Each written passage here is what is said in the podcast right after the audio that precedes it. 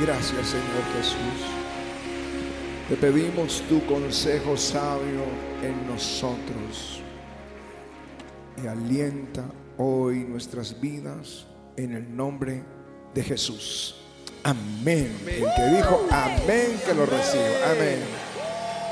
Santiago capítulo 1 y versículo 5. Si están en la lectura, digan un buen amén. Si alguno de vosotros tiene falta de sabiduría, bueno, yo ese amén como sonó tan pequeño, yo no, no sé si es si realmente estaban listos. Ok. Repito, si alguno de vosotros tiene falta de sabiduría, esa palabra, Sofía, una palabra griega muy común, de habilidad, de conocimiento, pídala a Dios, el cual da a todos abundantemente y sin reproche y le será dada. Aleluya. No sé qué tanto valor en pedir sabiduría, pero las riquezas están con ella. Salomón no pidió riquezas, ni gloria, ni fama, él pidió sabiduría y todo lo demás le vino por añadidura. Repite el Señor aquí, si alguno de vosotros tiene falta de sabiduría, déjenme les explico, es diferente la inteligencia de la sabiduría. Antes de continuar la lectura, conozco personas, las conozco, me sorprende y yo creo que allí fue donde el Espíritu Santo me enseñó, que son muy inteligentes, grandes ingenieros, grandes médicos, grandes abogados, de renombre, pero no son sabios. Sus hogares están en caos, su economía en caos. Son muy inteligentes, pero no son sabios. Pero la sabiduría va por encima de todo esto, por encima de todo. Por eso les dije, la sabiduría, las riquezas están con ellos. La bendición está con ella. La larga vida está con ella. La prudencia está con ella. La bendición está con ella. Necesitamos sabiduría. Pero si alguno de nosotros tiene falta de sabiduría, pídala a Dios el cual da a todos abundantemente, no poquito. Y sin reproche, no te va a echar en cara y te será dada. Aleluya. Pero pida con fe, no dudando nada, porque el que duda es semejante a la onda del mar que es arrastrada por el viento y echada de una parte a otra. No piense quien te haga que recibirá cosa alguna del Señor. Y termina diciendo, el hombre de doble ánimo es inconstante en todos sus caminos. Este dipsicos, hombre de doble ánimo, es el vacilante. A Dios no le gustan los vacilantes. ¿Saben lo que es vacilante, Coro Junior? ¿Saben que es alguien vacilante? Haz de cuenta que yo tengo que saltar acá. Y llego al borde y empiezo como que ya no, no salto, salto, no salto. Eso es alguien que vacila. John Wesley tenía cinco años, el papá era el pastor, sus hermanos estaban, toda la familia en casa y se incendió la casa. Y fue el último, no lo encontraban. De pronto se asomó en una ventana lleno eso de humo y fuego. Y el papá le gritó, hijo mío, salta. Y entre varios le ayudaron a hacer como una escalera humana, pero él tenía que tomar una decisión quedarse adentro o arriesgarse y saltar. Era un riesgo porque no veía sino humo. Pero él saltó. Y es conocido como, como ese carbón, ese, librado del fuego. Un, un tizón arrebatado del fuego. Fue un gran, gran avivador del siglo XVIII. Vacilantes. Escúchenme los que acerca de los vacilantes. Porque el vacilante dice esa acatástatos, es inconstante, es inestable, es incontrolable, es turbulento, no está en, en reposo. Algo que yo he visto en el avivamiento, en las naciones, es que los pastores entienden el mensaje que el Espíritu de Dios nos ha dado y ellos comienzan, encienden el fuego en, el, en sus iglesias, comienza esa búsqueda y hay una gloria maravillosa, pero muchos de ellos a la mitad del camino saltan a una estrategia, saltan a la política, saltan a diferentes actividades y nunca conocen las profundidades del Espíritu Santo. Ezequiel 47 habla de un caminar con Él. Cuando habla del río de Dios que es el Espíritu Santo, a diferencia de todos los ríos, no es que te botas de una sola vez, sino que Él caminó 500 metros con el agua a los tobillos y luego otros 500 y el agua fue subiendo hasta las rodillas y otros 500 y fue subiendo hasta los lomos. Si él quería experimentar lo que es nadar en el río de Dios, tenía que perseverar. Pero el hombre vacilante es inconstante y no recibe nada. Di conmigo, no recibe nada. No recibe nada. Hasta aquí me están entendiendo lo que es ser vacilante. Se los voy a mostrar ya en la Biblia. ¿Han oído hablar de la batalla de Orma? Es una batalla que está en el, libro de, de números. Esta se dio, pero antes de que se diera la batalla y cuál fue su final, hubo algo que pasó. Los doce espías que revisaron la tierra prometida, la, Israel, la nación entera estaba a las puertas de Canaán, ya lista la bendición. Ya no había que esperar más, ya no eran esclavos, ya estaban libres, ya tenían la ley de Dios, ya caminaban con Dios y la estaban a las puertas.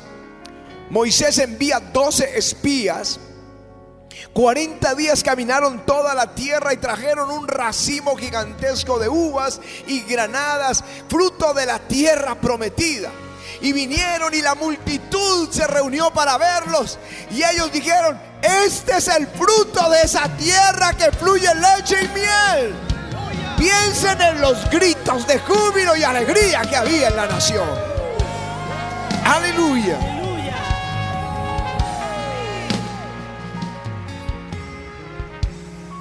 Pero el pueblo que habita en aquella tierra es fuerte. Las ciudades son grandes y fortificadas. Y vimos allá también los hijos de Anac. Y comenzaron a hablar mal de la tierra. ¿Saben que lo que más le ofendió al Señor no fue la incredulidad? Es que hablaron mal de la tierra. Que tú hagas el mejor regalo de tu vida y te lo desprecien. Empezaron, esa tierra, esa tierra se traga a la gente. Y yo me imagino ellos abrazando a sus hijitos. Esa tierra se traga a la gente. Y los que viven allí son gigantes y nos ven a nosotros como langostas. No vamos a poder entrar. Y así comenzaron ellos a visualizar una tierra terrible. Hablaron mal de la tierra, dice la escritura. Y comenzó el pueblo a llorar. Todos estaban llorando. Josué y Caleb rasgaron sus vestiduras y decían, entremos, tomemos esa tierra, más podemos nosotros que ellos, porque de ellos se, se, apartó el amparo de Dios, pero con nosotros está Jehová Dios, vamos a tomarla.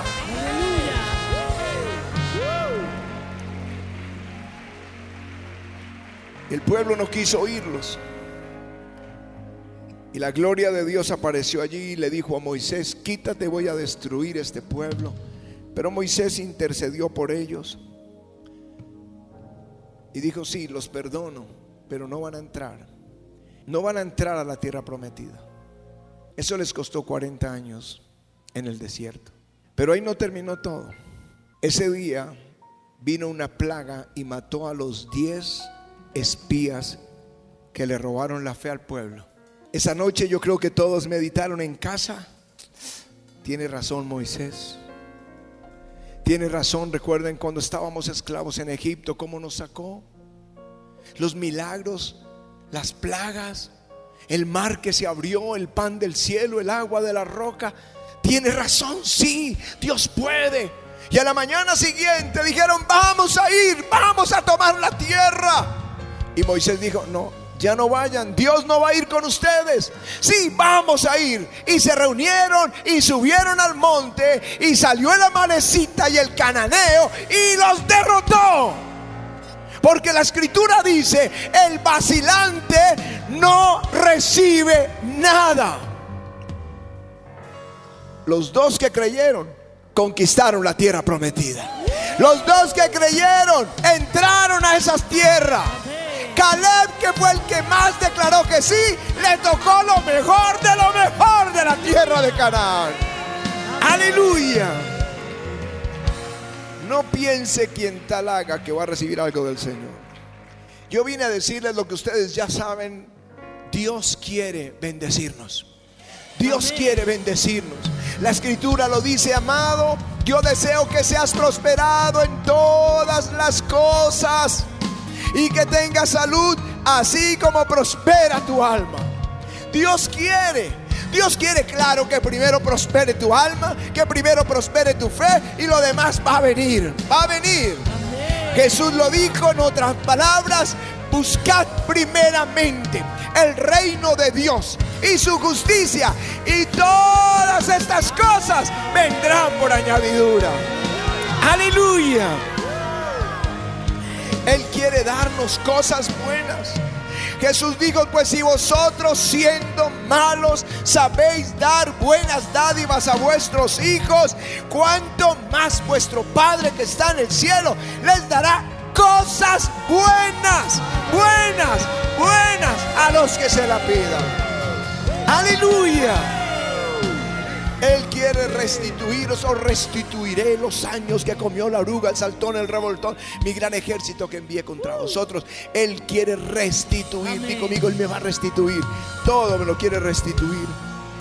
Y en el texto dice, si alguno tiene falta de sabiduría, pídala. Y le será dada en abundancia. En abundancia. Aleluya.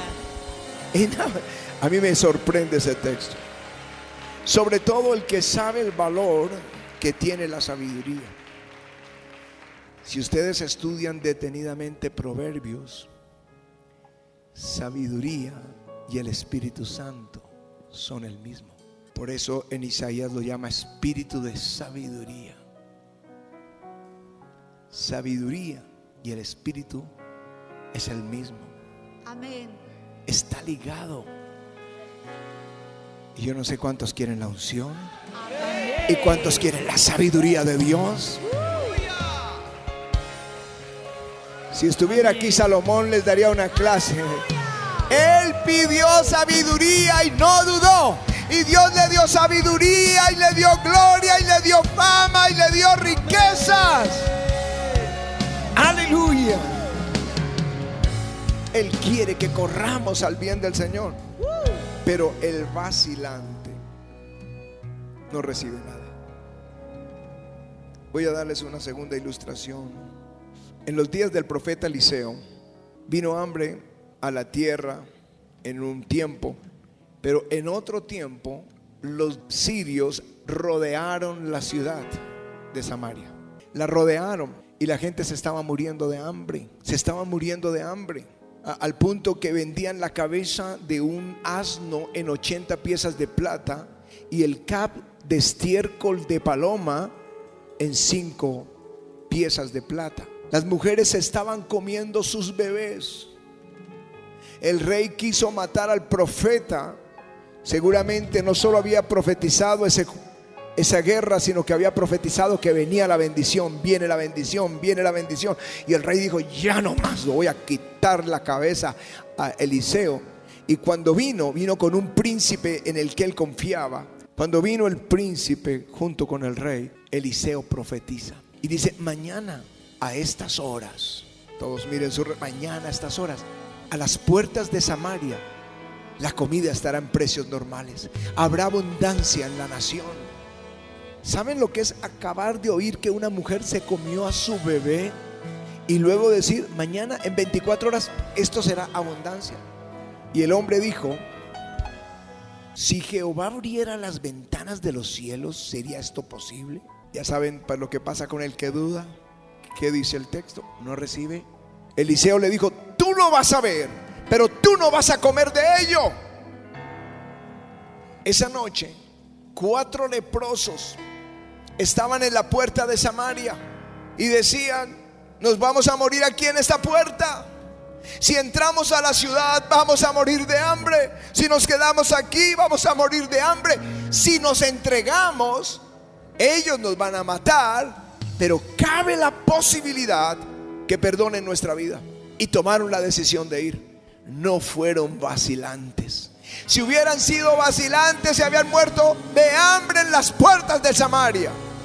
Y entraron al campamento sirio, me imagino, con un pañuelo blanco, con las manos arriba, y no había nadie. Estaba la comida servida, estaba la ropa en el lugar, los tesoros en el lugar, todo estaba en su mismo sitio, no había nadie. Y comenzaron a tomar tesoros y luego anunciaron en Samaria. Y el príncipe que el rey había puesto a la puerta. El pueblo lo arrasó, lo pisoteó y murió. Él vio las riquezas, pero no pudo recibir nada. Porque el que duda no recibe nada. Esa es la palabra de hoy. No vamos a dudar de la fidelidad de Dios. No vamos a dudar de las promesas. Si alguno tiene falta de sabiduría, que la pida a Dios y Dios se la va a dar abundantemente. Aleluya. El vacilante es inestable como las ondas del mar que son llevadas por el viento. Uno puede saber si es vacilante, porque si todo el mundo lo, mueve para acá, le hablan, entonces les cree a estos, y luego le hablan y les cree a los otros.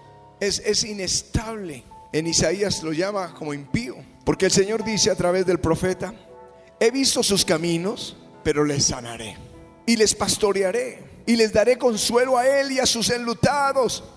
Produciré fruto de labios, paz, paz, shalom, shalom al que esté lejos y al cercano, dijo Jehová, y los sanaré. Pero los impíos son como el mar en tempestad, que no pueden estarse quietos, sus aguas arrojan cieno y lodo, y no hay paz dijo mi Dios para los impíos. No hay shalom. Shalom no es solamente paz. No, shalom es seguridad, es felicidad, es, es satisfacción, es bienestar, es prosperidad de Dios. No lo hay cuando eres como las ondas del mar. Un día crees y otro día no crees. El vacilante tiene un problema, no es leal, tiene la lealtad dividida, no sabe a quién ser fiel. Eso es un vacilante esas personas nunca tienen felicidad, no prosperan, no son radicales. Salen de la iglesia con la palabra felices y llegan a la casa, encienden el celular y comienzan con las redes sociales. Lo que aquí recibieron de fe, aquí lo recibieron de incredulidad. No reciben nada. Viven en el, en el pasado y no estoy hablando en tecnología, no estoy hablando de los bonitos recuerdos, estoy hablando que viven recordando las cosas amargas y no las pueden superar. Ese es un vacilante. Vamos camino a la tierra prometida con todas las promesas delante, pero el corazón todavía en lo que nos hicieron. ¿Ustedes creen que es fácil el ministerio? Alguien estaba diciéndome en estos días, pastor, usted sabe todo lo que ha pasado, que uno pasa por el ministerio por esto, esto. Dije, no, no, no tengo ni idea, no tengo idea de qué está hablando. Claro que sé lo que se pasa en el ministerio. Cuando comenzó este avivamiento, era un fuego pequeño, una congregación pequeña, y los celos grandes en la ciudad nos resistieron, nos sacaron de la radio, nos difamaron, metieron una secta, era la única emisora cristiana y por tal de sacarnos no se dieron cuenta que se les metió una secta. Pusieron nuestro nombre como un nombre malo. Pero gracias a Dios que lo que dijeron fue mintiendo, así que yo ya tengo un galardón en el cielo, se lo voy a mostrar cuando estemos allá. Recuerden, diga, sí, este me lo, me lo gané por todo lo que decían mentiras contra nosotros. Pero déjenme decirles algo, hoy ellos los que nos criticaron y nos sacaron son nuestros amigos. Son nuestros amigos. Teníamos que seguir adelante, no podemos seguir odiando. Hay un momento en que Dios va a dar testimonio de ti. Y cuando Dios testimonio de ti, no tienes que decir, ¿se da cuenta? Dios está conmigo. Decirle a los demás, vamos, sigamos adelante, que Dios está con nosotros. No te quedes en el pasado del dolor. El Señor nos lo enseñó cuando nos hizo el llamamiento a este ministerio. Éramos bebés en Cristo. Y Dios nos habló de ir tres días en ayuno. Tres días sin comer nada, nada. No sé cuántos hacen eso, han hecho esos ayunos. Tres días sin comer nada. El tercer día nos mostró el ministerio. Nos dijo lo que iba a hacer con nosotros. Y entonces nos dijo, antes de terminar el ayuno, tienen que llamar a todos los que los ofendieron y perdonarlos. No pueden terminar el ayuno hasta que lo hagan. Y ustedes saben, con esa hambre corrimos al teléfono. Pero recuerden, no, no había celular en ese entonces. Era un teléfono a una casa. Así que primero tenía que que Patty le corriera porque yo tenía mucha hambre para poder hacer también mis llamadas. Segundo, que las personas estuvieran en casa. Y tercero, que pudieran escucharnos. Y le cuento que hubo llanto por ese teléfono al lado y lado, llanto llanto, perdón, perdón, genuino perdón, para terminar eso. Esa, esa tarde, que es cuando uno no es inestable, cuando uno ya dice, eso se pasó, vamos por lo nuevo, me llamó Edithcita que está aquí al frente, para decirme que había un grupo en su casa de oración y habían unos misioneros que vinieron a esa reunión. Que si nosotros éramos los bebés en Cristo, ellos eran los predicadores, que los que estaban en esa casa. Queríamos contarles nuestro testimonio de vida, cómo nos convertimos. Fuimos a esa casa esa noche, mientras estábamos en casa de Edith, la gloria cayó, mientras contábamos los testimonios y comenzaron a caer bajo el poder de Dios en esa reunión. Empezó a venir la bendición. Si me quedo atrás no recibo nada. Al día siguiente hablamos con el pastor y él supo que era de Dios y nos abrió las puertas al seminario. Dos días después ya éramos estudiantes del seminario bíblico preparándonos para servir a Jesús. Aleluya. Aleluya. Dos semanas después éramos enviados a los hogares para ministrar. Mis hermanos, el que es vacilante no recibe nada. Yo les digo, no miren atrás, dejen que se vaya. Dejen atrás, atrás no hay, no hay sino dolor. Y las victorias son solo para enriquecernos hacia el futuro. Pero no se queden en el dolor. No duden de la fidelidad de Dios. Dios quiere bendecirnos. Dios quiere que corramos al bien de Jehová. Pero la palabra de Dios es esta. Si alguno de vosotros tiene falta de sabiduría, pídala a Dios el cual le dará abundantemente y sin reproche y le será dada.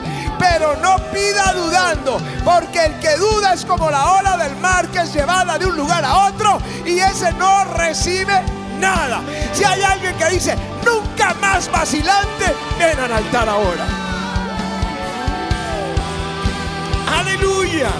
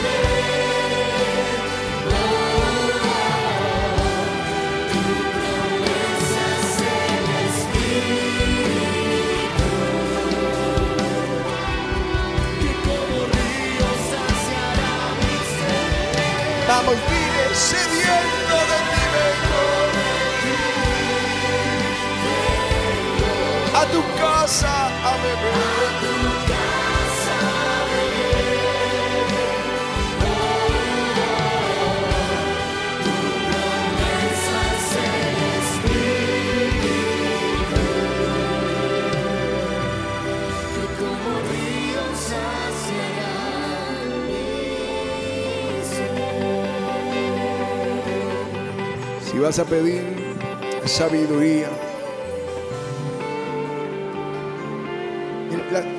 déjenme que yo no sé qué piensas cuando dices sabiduría. Dice, no, de pronto no me interesa, me interesa más una casa, un carro, o que me dé el Señor esposo. Si te estudias con detenimiento proverbios, encontrarás que la sabiduría está ligada al Espíritu Santo. Hay un momento en, Proverbios que la sabiduría es el Espíritu Santo. Y cuando tú tienes sabiduría en Proverbios, prosperas. En Proverbios avanzas. Te va bien. La pastora que es la experta en Proverbios que le encanta. Sabiduría es la petición más grande que alguien puede hacer, de un creyente puede hacer te dé sabiduría. Porque con esa sabiduría vienen todas las bendiciones, todo lo que lucha, sabiduría para administrar tu cuerpo, para guiar tu hogar, para, para avanzar, para, para prosperar, para todo. Sabiduría de Dios que viene del Espíritu Santo. Levanta tus manos, Él es espíritu de sabiduría. Él quiere que tú lo pidas. Si alguno tiene falta de sabiduría, pídala a Dios, el cual la va a dar sin reprocharte, te va a dar abundante sabiduría.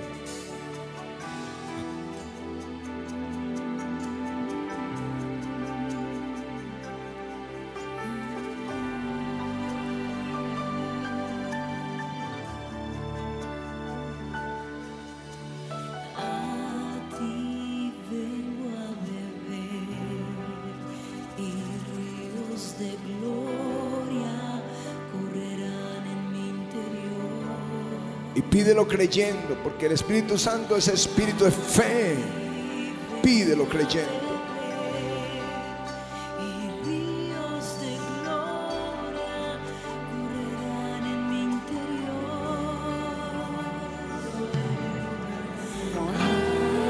Dios se le había aparecido en sueños.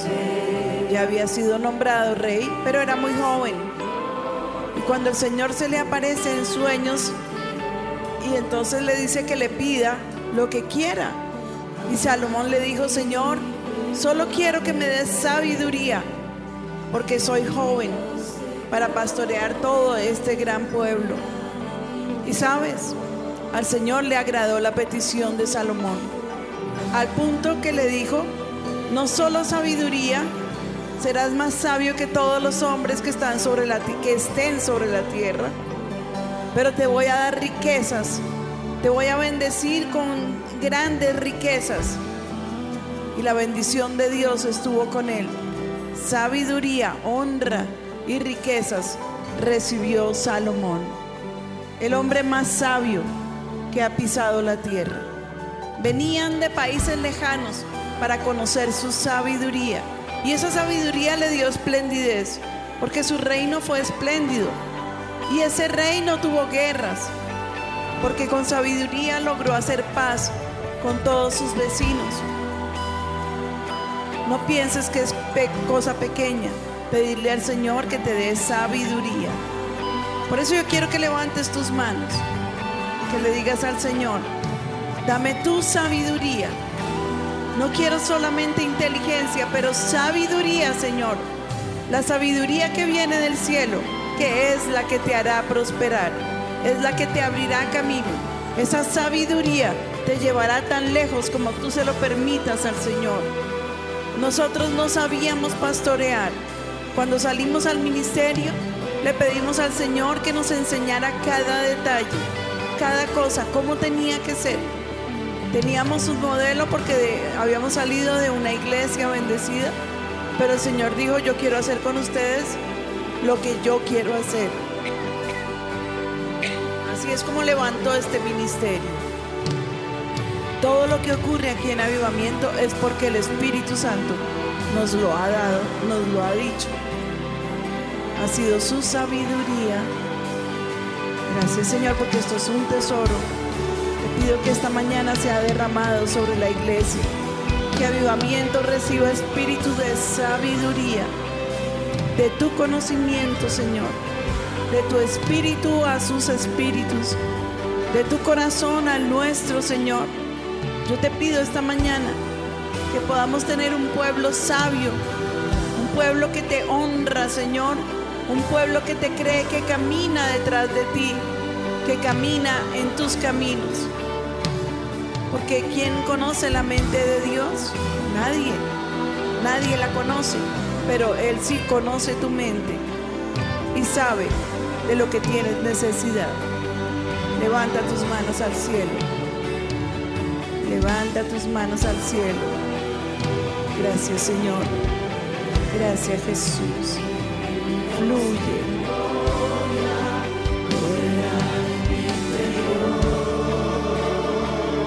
A ti vengo a beber. De gloria. Correrán mi interior. Vamos, levanta tus manos, dile Señor, danos sabiduría. Venimos a beber a ti. Danos entendimiento. En el nombre de Jesús. Para caminar en esta vida en victoria, en fe. Caminar con mi familia, caminar en mi iglesia para avanzar en todo que emprenda. Dame tu sabiduría. Dile, a ti vengo a beber.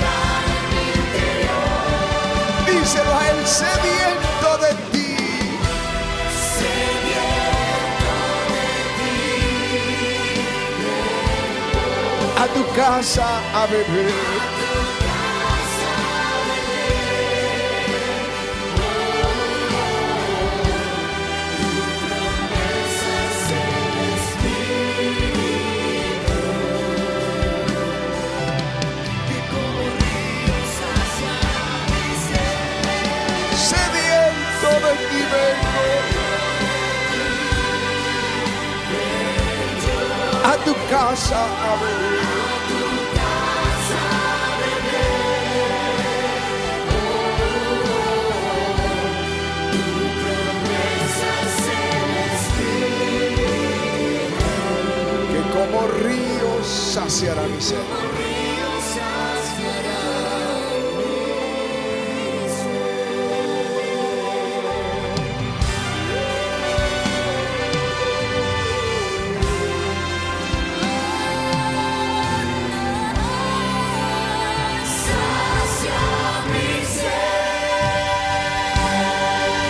Aleluya. Que Dios les dé sabiduría.